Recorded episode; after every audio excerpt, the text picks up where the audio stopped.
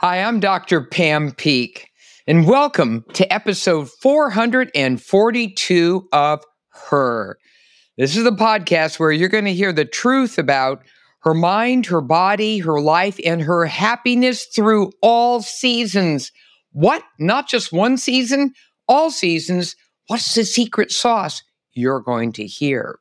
Before we begin, just know that this episode is made possible by our wonderful sponsors at Solaray Vitamins, S O L A R A Y Vitamins.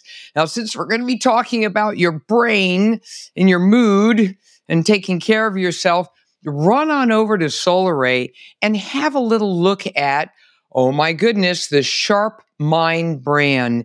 And these really involve herbals vitamins and minerals that help to be able to optimize mental focus. And as well, how about that mood too? But you can be hearing more about that from our wonderful expert.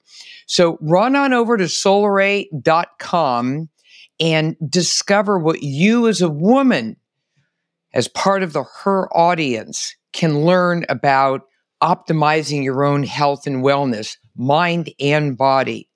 And here's your first reminder to click on iTunes after this episode. We love your feedback. So you'll get another reminder later on. All right, it's time for her. Her, the podcast. The naked truth about women. Her mind, her body, her life. It's all about her. Oh, I cannot tell you how happy I am to bring back my absolutely wonderful, dear, dear friend and colleague, Dr. Norman Rosenthal. He is internationally renowned as a psychiatrist, researcher, and best selling author. And honestly, he's known for his original description of seasonal affective disorder and research in disorders of mood and biological rhythms. You've read him in the New York Times and so many publications. You probably have his books. And here's the great news speaking of books, he's got a new one. Just when you think, oh my gosh, what else can he do to be able to enlighten us and make us wiser and take better care of ourselves. He has just authored Defeating SAD, Seasonal Affective Disorder, a guide to health and happiness through all seasons. What I love about the title is a little double entendre defeating sad, right? So you don't want to be sad, you want to be happy. So a guide to health and happiness through all seasons. Norm, welcome back to the Her podcast. Wonderful to be here again.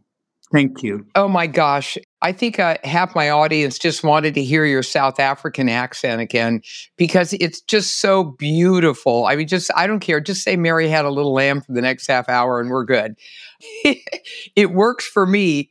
All right. Now I have in my hot little hands the brand new book that Dr. Rosenthal has authored. And it begins with one of my absolutely most favorite quotes. And it's from Albert Camus. In the midst of winter, I found there was within me an invincible summer. And that makes me happy. For it says that no matter how hard the world pushes against me, within me, there's something stronger, something better pushing right back. What a beautiful way to start this book. Now, we all know that you have originated seasonal affective disorder. You and I both met at the National Institutes of Health. You were in the National Institute of Mental Health, and I was upstairs in endocrinology, and you and I collaborated as well. And I was fascinated with your brilliant research. What I find really interesting is you're not just talking about winter now, because, you know, of course, we all have the book Winter Blues that you wrote, but now you're talking about through all seasons. Tell me and tell the audience why you wrote this book. Well, the first thing was it was necessary. The old stuff that had been written was no longer up to date. But more important than that, my thinking had undergone a turnaround towards what you're reading over here. It was no longer light therapy for winter depression. It was we're changing with the seasons. And as we change, challenges arise, sometimes in some people, sometimes in others, and sometimes in everyone. So, for example, we're just coming out of the challenge, or not quite out of it for many of the country, of summer, because summer has been unseasonably hot and long and dangerous, actually, for some people. I heard a tragic story of a little girl left in a car who perished you know, people need to understand that we human beings have got limits to what we can tolerate. And part of those limits affect our mood and our view of the world and our capacity to survive. And so that summer that has to be taken seriously. Now we're going to be moving as we sit here into autumn. And autumn brings its own challenges. I'm already, as a very seasonally sensitive person, I'm already feeling the lack of morning light as the days get shorter, even though it's summer outside. So, those are just a couple of examples. I won't take you through the whole year. That's what the book is all about. And I'm happy to talk about any aspect of it. But the bigger point is this isn't just winter depression, this is the whole year and all the challenges that it brings. How common is seasonal affective disorder? If we're talking about the winter kind of seasonal affective disorder, we estimate 5% of the US population. So that's really tens of millions of people. And for every one of them, there are three who have it in a milder form, because those 5% are people who are actually having functional impairment as a result of their winter depression. But imagine that you lose your luster, you lose your sparkle, you lose your creativity. There are no official diagnostic titles for these entities, but that really cuts into your capacity to enjoy your life and to be productive. So for every one of those 5%, there are another three that have it to a lesser degree. So one in five people is adversely affected by the winter. Wow. All right. So, what about the summer? Got all that sun out there. And is it possible to feel down during the summertime? Well, you know, even though we described, my colleagues and I described the summer version of seasonal affective disorder shortly after the winter version. That means in the in the 1980s. So it's been around for a long time. It's only emerged as a thing, to use that terrible expression. It's only emerged as a thing, you know, in the last couple of years as the summers have become so devastating. And but it is common. We don't have numbers on it, but the articles that we've seen in the newspaper on summer sad have just signaled to us that it's now reaching the consciousness of a very wide swath of the country. And I think, insofar as the weather patterns are changing so radically from year to year, you can see it. I would predict that the frequency and prevalence of summer sad will also be changing. It's a moving demographic, and we don't have precise numbers, but it's really common and it's touched a nerve, especially this year. Are the symptoms about the same? They actually are not. There is quite a contrast. There's, they share certain elements. They are predictable, even though their season is different. You can predict their coming, you can predict when they're going, usually. And they both are depression. So people feel down in the dumps and sad and not optimistic about the future. Also, their functioning is impaired. They just can't get things done. They can't keep up their relationships because to keep up a relationship requires a certain energy of engagement that you have to be able to muster. And in both summer and winter sad, you have that problem. But that's where they diverge. In winter, people oversleep, overeat, crave sweets and starches, gain weight, they're sluggish. Summer people are very different. They're irritable, they tend to lose weight, they eat less, they have insomnia, not oversleeping. So there's a different biology going on in these two groups. That's so fascinating.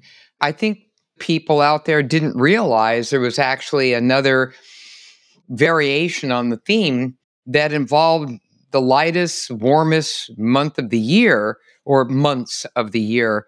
And I didn't fully grasp early on when I first heard about this that the symptoms are so different. Now, if you look at all four seasons, what was it that got you on the track when you wrote this book to look at all four seasons? Why didn't you just do winter and summer? What goes on in spring and autumn as well that feeds into this whole narrative on trying to maintain a seasonal happiness? Well, I think it's the growing awareness that different people have different times of year that present special challenges for them. So, take the very famous opening line of T.S. Eliot's Wasteland April is the cruelest month, breeding lilacs from the dead land. So, the mixture of the resurgence of life against the land that is still dead is replicated in the mind of the poet, where you feel, I want to move forward, I want to get back on track, I want to keep going with my life, but I'm being held back. Being held back because I'm not out of winter. My, my winter mind has not packed up and left yet. I'm still there, but I want to move forward, mixing memory and desire. The memory that holds me back, the desire that moves me forward. There's a tension. So, paradoxically, and what may not be known to a lot of people, is that the peak time for suicide is not actually the winter when so many people are down. It's the spring and summer. What? Yeah. Wait a minute. I, tell us more about that. Well, you can actually, these are CDC statistics. They are right out there. And I give in the book an example of two people with winter depression. It was very, very severe, and both were seriously suicidal. These were patients of mine. They made attempts to try to kill themselves. The one, the one woman tried to hang herself and the one man tried to shoot himself, and he was actually staring down a barrel of a gun. But neither of them could kind of muster up the energy, the drive, the whatever it is that says, do it. They just didn't do it. And the, the woman in particular was very poignant because she said the next day the sun was shining and I felt better. And I thought to myself, imagine if you'd done this yesterday you wouldn't be here to see the sun come up. So, paradoxically, the lack of impetus in the winter depressed people actually works in their favor. Now, the summer depressed people, if you and we haven't looked at a cohort of spring depressors, but the summer people are beginning to get depressed in spring if you look at them with their irritability and their anxiety and their depression, they are going to have more suicidal thoughts. So that is something that is also, you know, documented. And so spring is actually a tricky season. Some people say the allergies to the emerging pollens could be a factor, who knows? But it is not an innocuous season, even though for some people, for Tennyson as opposed to T.S. Eliot, in spring, a young man's fancies lightly turn to thoughts of love. That's a different kind of spring for a different kind of person. Then you go through the summer, which we've discussed, and then you're into the autumn. Now, autumn, a lot of people are very anxious because they realize that winter's on its way. So there are special things that we need to do to prepare for winter, not just winterize our houses, but sort of winterize our minds, as it were. You know, just as you you're going to sort of turn off the faucets that are going to burst and cause leaks, or you know, insulate the windows, or whatever it is you do for your house, you're going to have to do things to prepare yourself for the lack of light. Maybe, for example, clean the windows, cut the bushes and hedges from around the windows to let more light in. That's just a simple example. So that's why I thought we needed to go through the whole year in order to understand what the seasons do to the human mind and how we can offset that. Well, okay. So this is the Her podcast. Let's talk about gender specificity. What's up with any differences in this entire experience between men and women? Well, women are affected by three or four to one compared with men. And when we drill down and look at how that plays out, we see that before puberty, there is no male female difference. But after puberty, you get this 3 4 to 1 ratio. So, something about the menstrual cycle, the fertility aspect or the fertility phase of women is what renders people susceptible to seasonal influences. And then on the other side of the menstrual story, when women go into menopause, the male female difference disappears and men and women are kind of equal.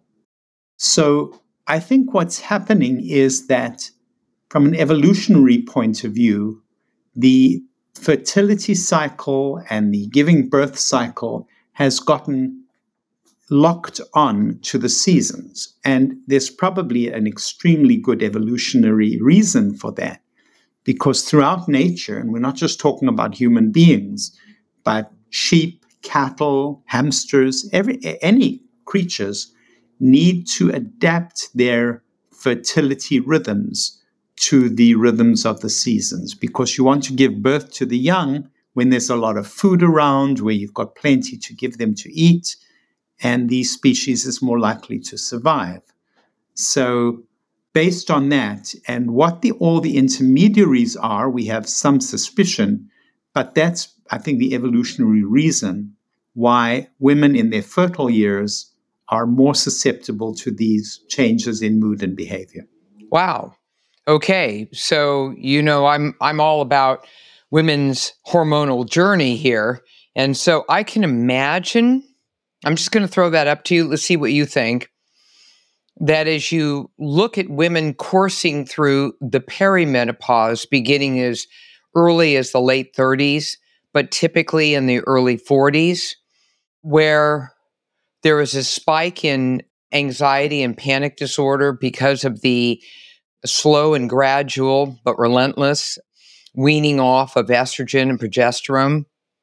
And, and so that it's a real roller coaster ride of changes in hormones until the age of roughly 52 plus or minus when the cessation of the menstrual cycle takes place.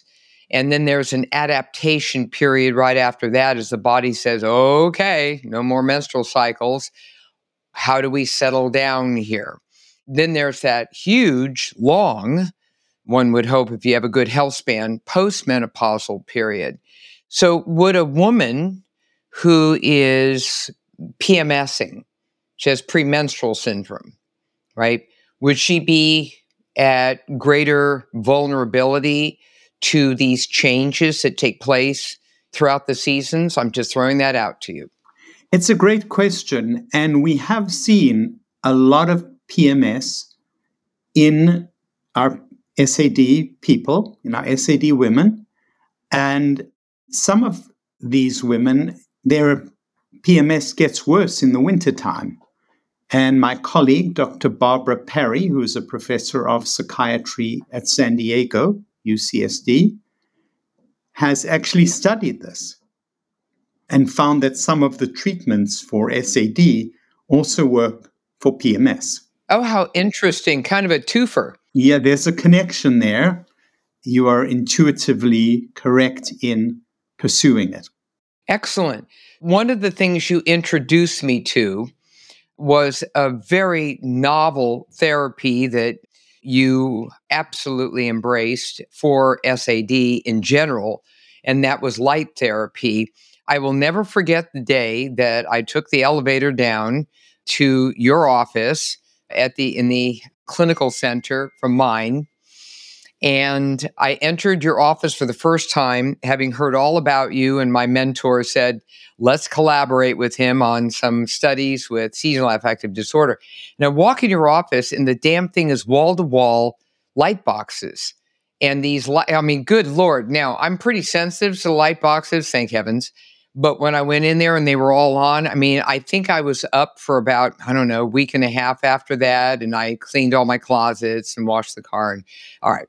So it was fascinating to me. And I quickly learned everything I could at your knees, you know, when you you were the mentor and teacher. And now I have my little light box. It's just a little small guy that I utilize when we do have those, you know, dark days and I would like to get an uplifting mood. Now, tell us about the genesis of this light therapy because when we're talking about women who may be more vulnerable and sensitive to the seasonal changes as they relate to their mood, etc., on top of the fact that they're also going through hormonal changes as well, Maybe it helps to use a light box. I don't know. Let's start first with what is a light box? Well, it often looks like a box and it's got lights embedded in it with a screen in front of it so that you don't have to stare at the naked light bulbs. And it's conveniently arrayed in a way that is easily accessed. For example, one very handy model, which I have in front of me right now, is sitting on the desktop, elevated a little on some spindly legs, and pointing towards me. It's now in an off position because if it were on, this is what I would look like. Whoa. All right. Okay. We're awake now. so it's in an off position, but I've already sat in front of it for 10, 15 minutes this morning because I'm already feeling the loss of morning light in the changing season. So it's a box with light, but there are many different kinds.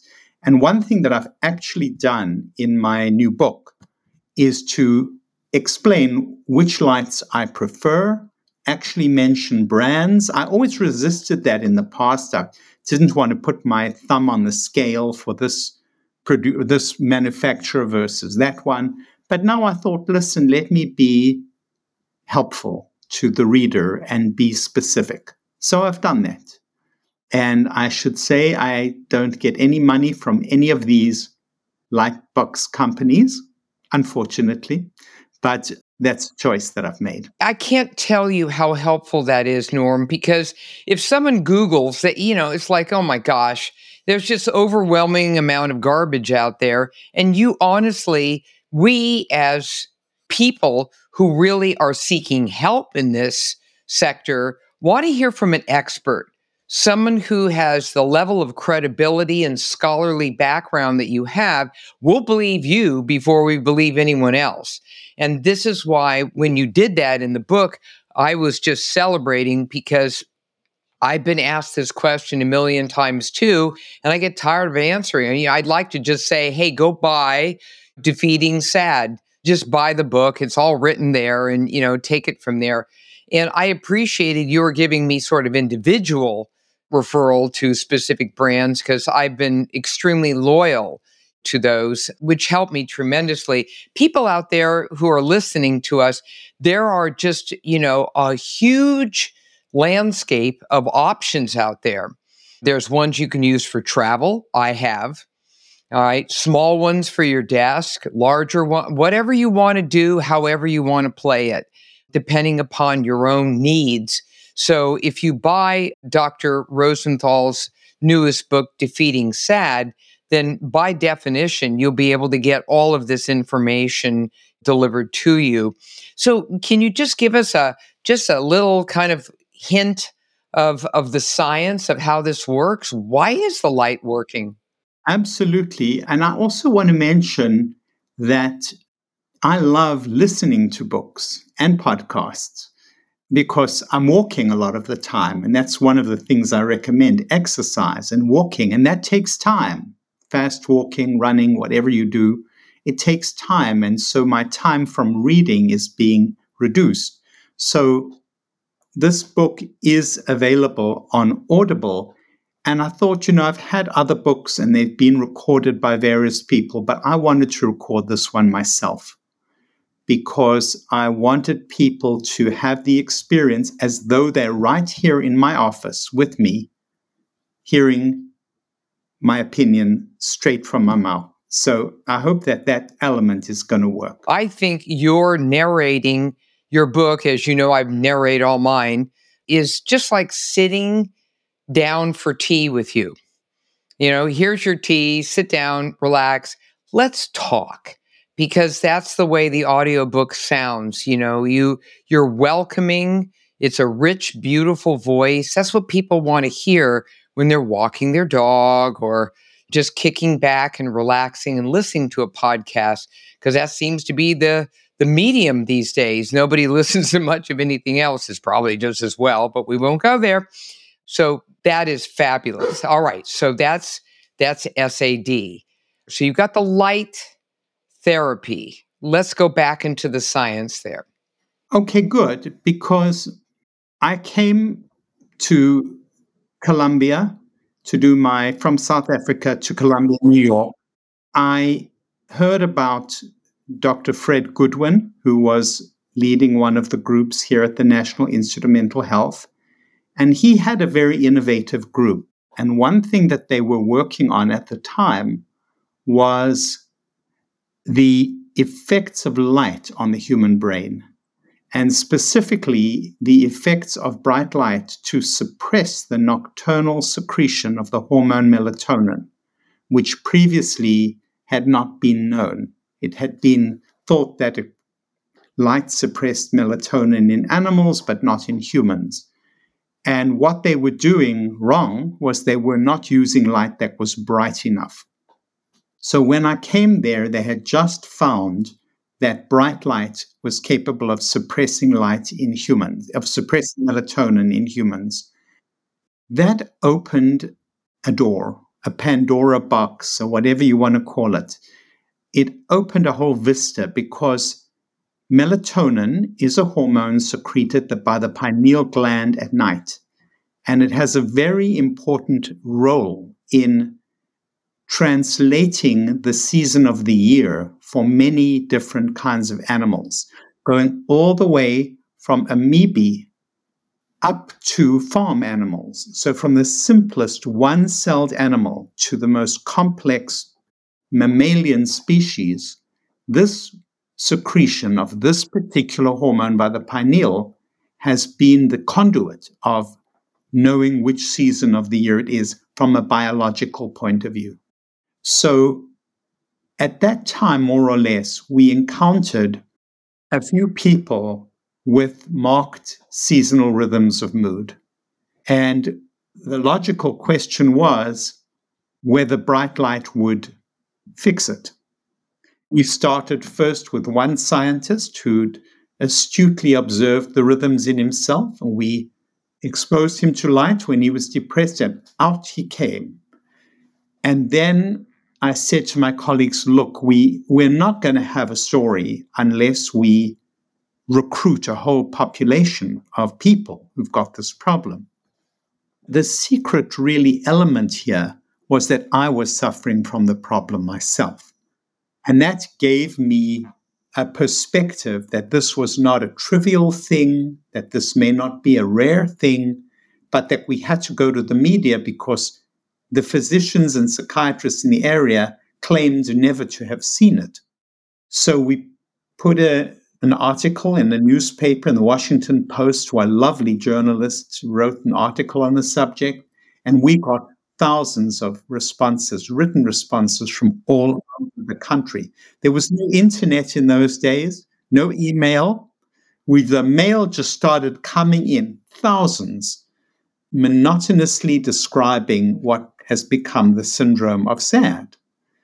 And that became the basis for a clinical trial, which we did, and it came out positive, bright light therapy. And unfortunately, it's become abbreviated to BLT, which sounds like something that you might want to eat for lunch. But BLT or bright light therapy became something that was now going to be explored for years to come, and that has currently become a standard treatment, not just for SAD, but here's the kicker.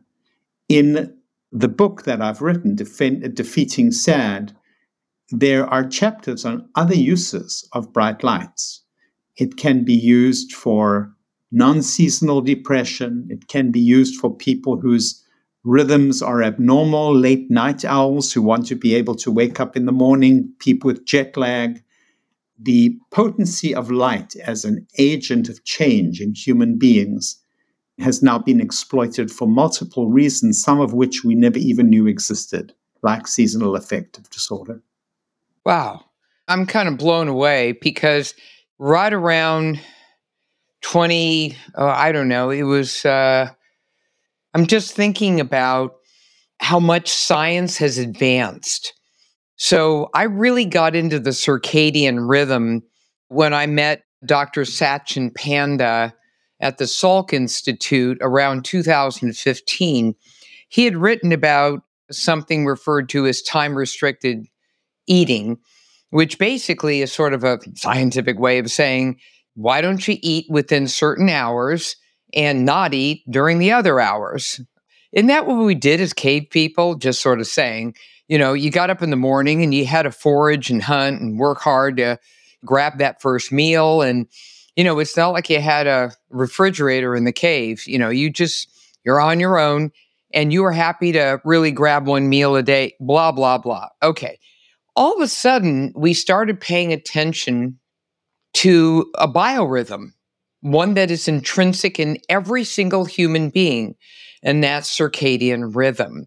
Now, you're also very heavily invested in biorhythms because what you discovered was something that was so interwoven with the seasons and the changes in circadian you know circadian rhythm doesn't change it's a 24/7 rhythm that basically syncs with the movement of the earth, and that certainly doesn't change. However, the amount of light you get as the earth rotates is different.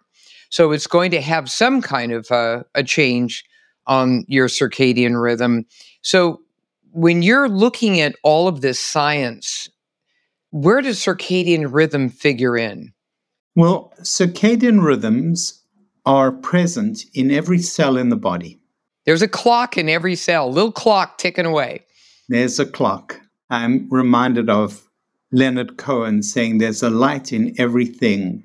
There's a crack in everything, and that's how the light gets in. So there's a clock in every cell, and that's how we keep our body's rhythms.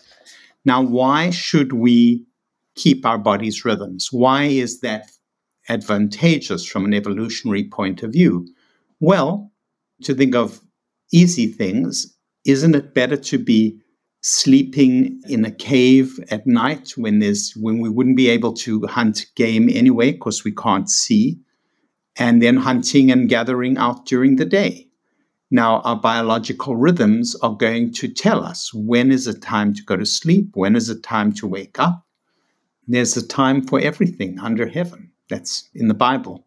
And so it is in every function and those, those same rhythms, which are daily rhythms, circadian means about daily, they then are captured and become also seasonal rhythms. There is also emerging evidence by my colleague Dr. Thomas Wehr that there are lunar rhythms that can be quite consequential for mood, for menstruation. So the body is a rhythmical organism the human and animals are, are, are rhythmical organisms. The diurnal and nocturnal rhythms are very important. The seasonal rhythms are very important. And now it emerges the lunar rhythms are also significant. So, this is how the body becomes most economical, it becomes most efficient. It uses the day, the night, the dark, the light, the presence of food in the environment versus the relative scarcity of winter, and so on and so forth. They are crucial survival tools that match the body's rhythms and needs to the external environment. This is so amazing. You know, all of your circadian rhythms, your natural biorhythms, supposed to get some sleep on time. You're supposed to show some level of regularity with certainly sleep, which is going to be huge, as well as eating. What is this 24 7 eating? I don't know. Let's just eat 10 o'clock at night. Who cares about your hormonal fluctuations with insulin and the rest of it? So, this is why I'm going to continue wag my little finger at you to honor the clock. Honor the clock because circadian rhythm rules. I got to tell you a, a story. Did I tell you this, Norm? This was really kind of wild when I was really diving into circadian rhythm, which is going to be figuring into a book I'm writing right now, which is really fascinating. You know, the Nobel Prize was given out in 2017. Now, I met Sachin Panda in 2015. I was now right into this whole eating as best I could within certain hours, right? And making certain that I did not eat during other hours because it's really, really good for you on for a whole host of reasons, which really contribute to longevity and optimal health. So out comes the Nobel Prize, and it's for the discovery of molecular mechanisms controlling the circadian rhythm. You got my attention, circadian rhythm. So it was given to actually three scientists, as you know very well, and that is two of them were at Brandeis and one was at Rockefeller. And they looked at what happens when light actually hits your eye. What goes on in your brain, that suprachiasmatic nucleus, which is sort of, as it were, control central we found out there isn't one like master clock in your brain. What it is, is this bit of a regulator of all of the clocks in all of the cells throughout the body, which is kind of cool. This basically, once again, gave us even a more solid foundation for everything you said, because that light is helping control metabolic processes in every cell of the human body. So honor the light. Suddenly it's like it's all about the light. But I'll tell you my little side story. It's kind of funny. So I'm writing a piece on circadian rhythm right as that Nobel Prize had come out. I was like jumping up and down, so happy circadian rhythm was having its moment in the sun. All the chronobiologists around the world are just sort of doing a little happy dance. It was so funny. It was a Friday. I'll never forget it. It was also in August. So it was like a dead month, you know, and, you know, nobody's doing much of anything. And I decided to just call up to Michael Rosbash's, he was one of the uh, Nobel laureates at Brandeis, call up to his lab and just ask a couple quick questions of one of his lab people about the science that he had created, I was going to be happy to get a grad student or one of his guys or gals, right? So I dialed, it was 3 p.m. on a Friday. I'm figuring the only people left in the lab are all the underlings, you know, and, and back and forth. Who picks up the damn phone but Dr. Rosbash himself? And the reason why I knew it was because I listened to his Nobel lecture which he gave when he received the award. So I knew his voice.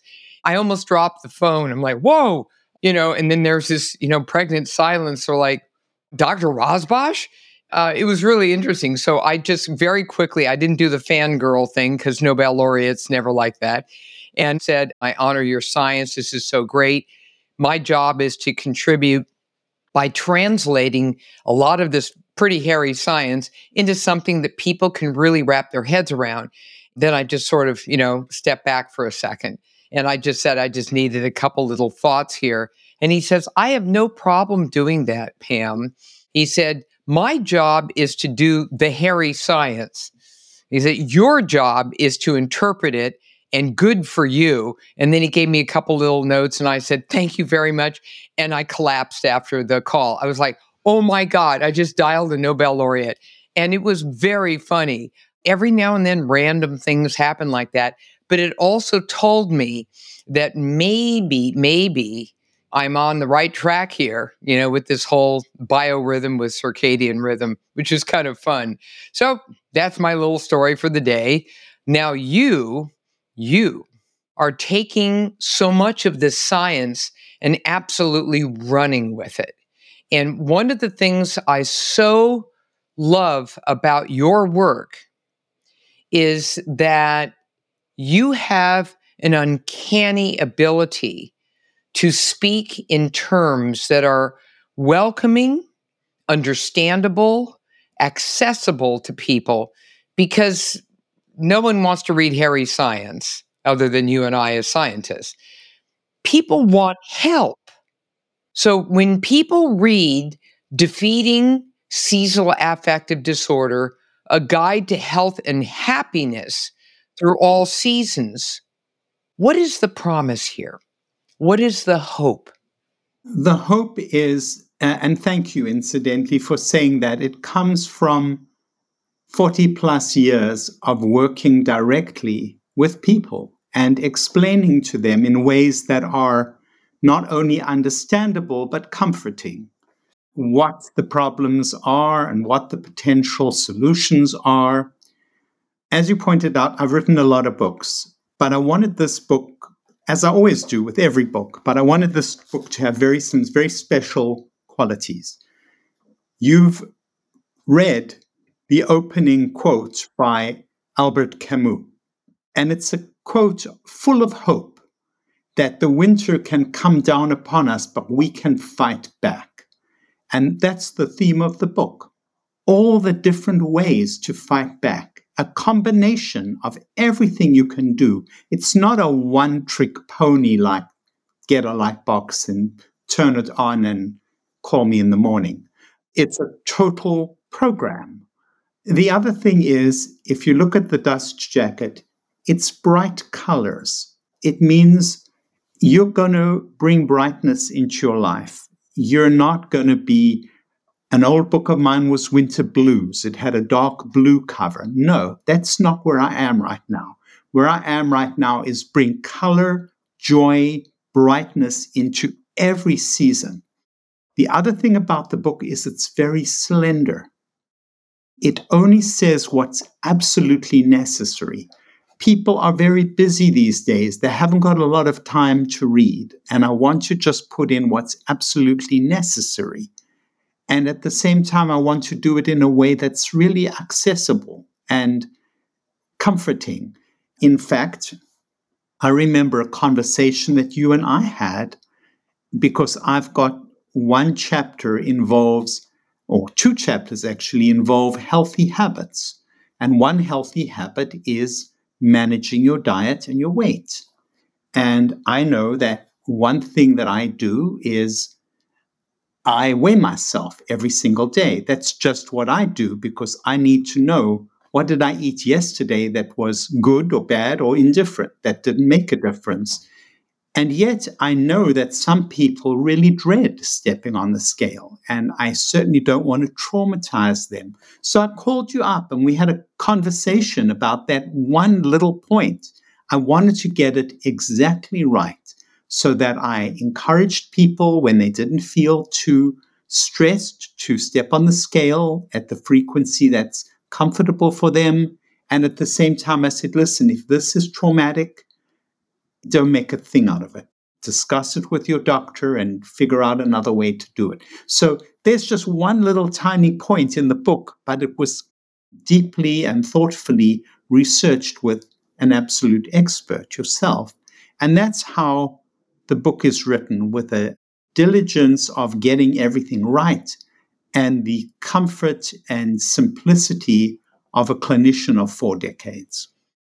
as we're wrapping this up, what I'm thinking about is the fact that, you know, your book is timely because so much has changed. When you reached out to me about that one issue, I said, things have changed.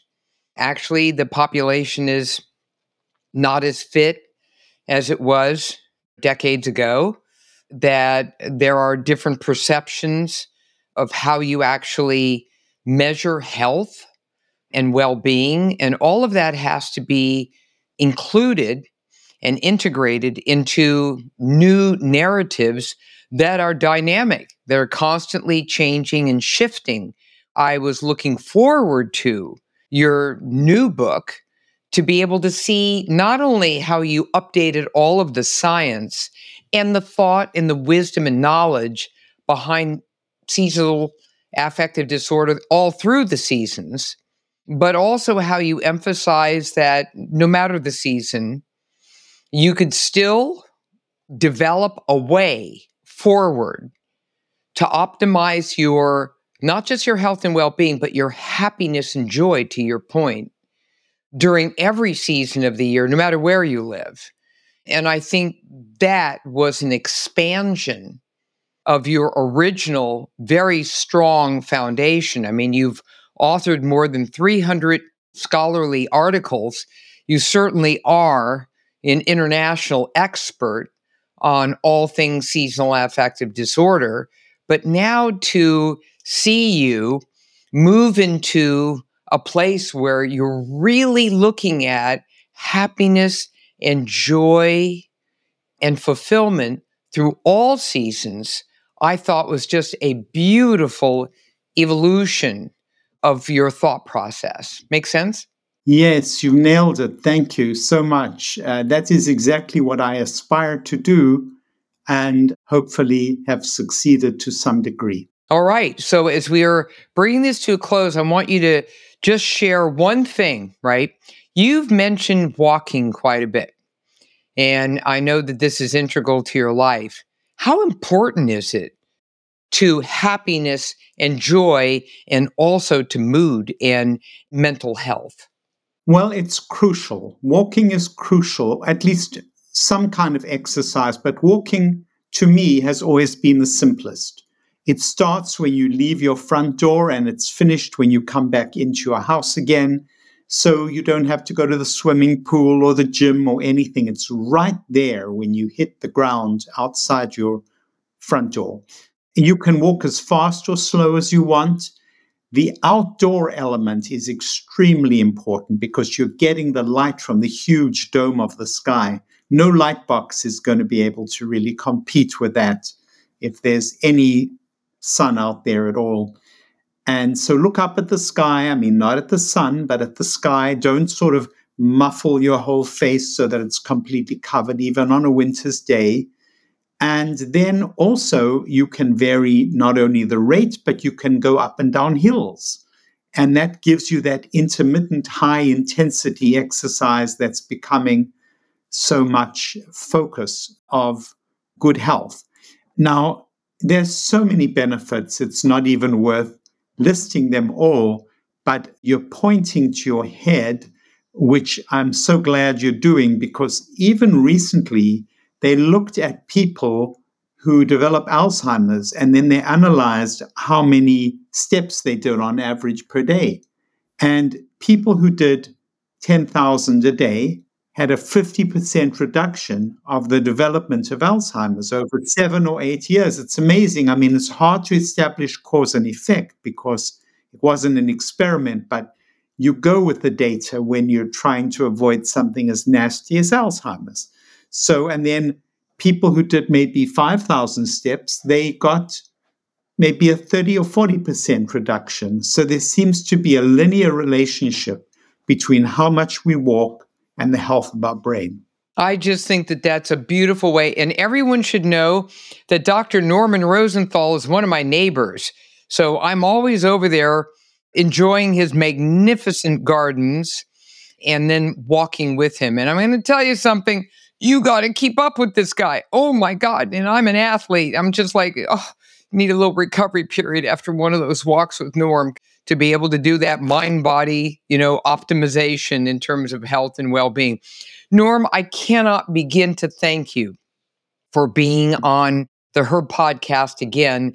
I want everyone out there to know that defeating SAD, and that seasonal affective disorder, has just been released. So run on out there. You could do this everywhere Amazon, the usual places. And also listen to the audio book that Norm has narrated so that you could actually walk with him. There's a great idea. Walk with Norm. You know, that's going to be a new motto here. And just listen carefully to how you can face every single season with hope, with positive thoughts, and with health benefit. But you got to plan, you got to be aware, you have to be knowledgeable. And that's where the book comes in. So, Norm, thank you once again for being on the Her podcast. It was just wonderful to talk with you again, as it always is. And congratulations on your podcast and on the 442nd version. Keep going strong. Well, yeah, and you get to be number 442 here on this one. Everyone, this is Dr. Norman Rosenthal, the author of Defeating SAD, that seasonal affective disorder, a guide to health and happiness through all seasons. Okay, now everyone quickly run on over to iTunes right now. I'm watching you. I know you're out there. Take a minute to hit iTunes, rate and review the show because we're going to be picking up all that feedback because we love it. And another major shout out to our sponsor, Solaray Vitamins, S O L A R A Y Vitamins. And that's again where you're going to be able to find your multivites. You know, you try to get the fruits and vegetables in, it doesn't work. I know, I know, I know. And also have a little look at some of the nootropics out there, the sharp mind on all of the products that really help you with things from sleep to mood to energy and focus. So that's Solaray Vitamins, S O L A R A Y vitamins.com. Oh, this has just been the best episode. Well, I'm Dr. Pam Peeke, the host of the Her podcast. Please follow me on Facebook at Dr. Pam Peeke or Twitter and Instagram at Pam Peeke MD. Remember to catch every single episode of the Her podcast on iTunes, Radio MD, Spotify, iHeart. I could go on. We're on all the platforms. You will find us and enjoy. Thanks for listening. Stay safe and stay well.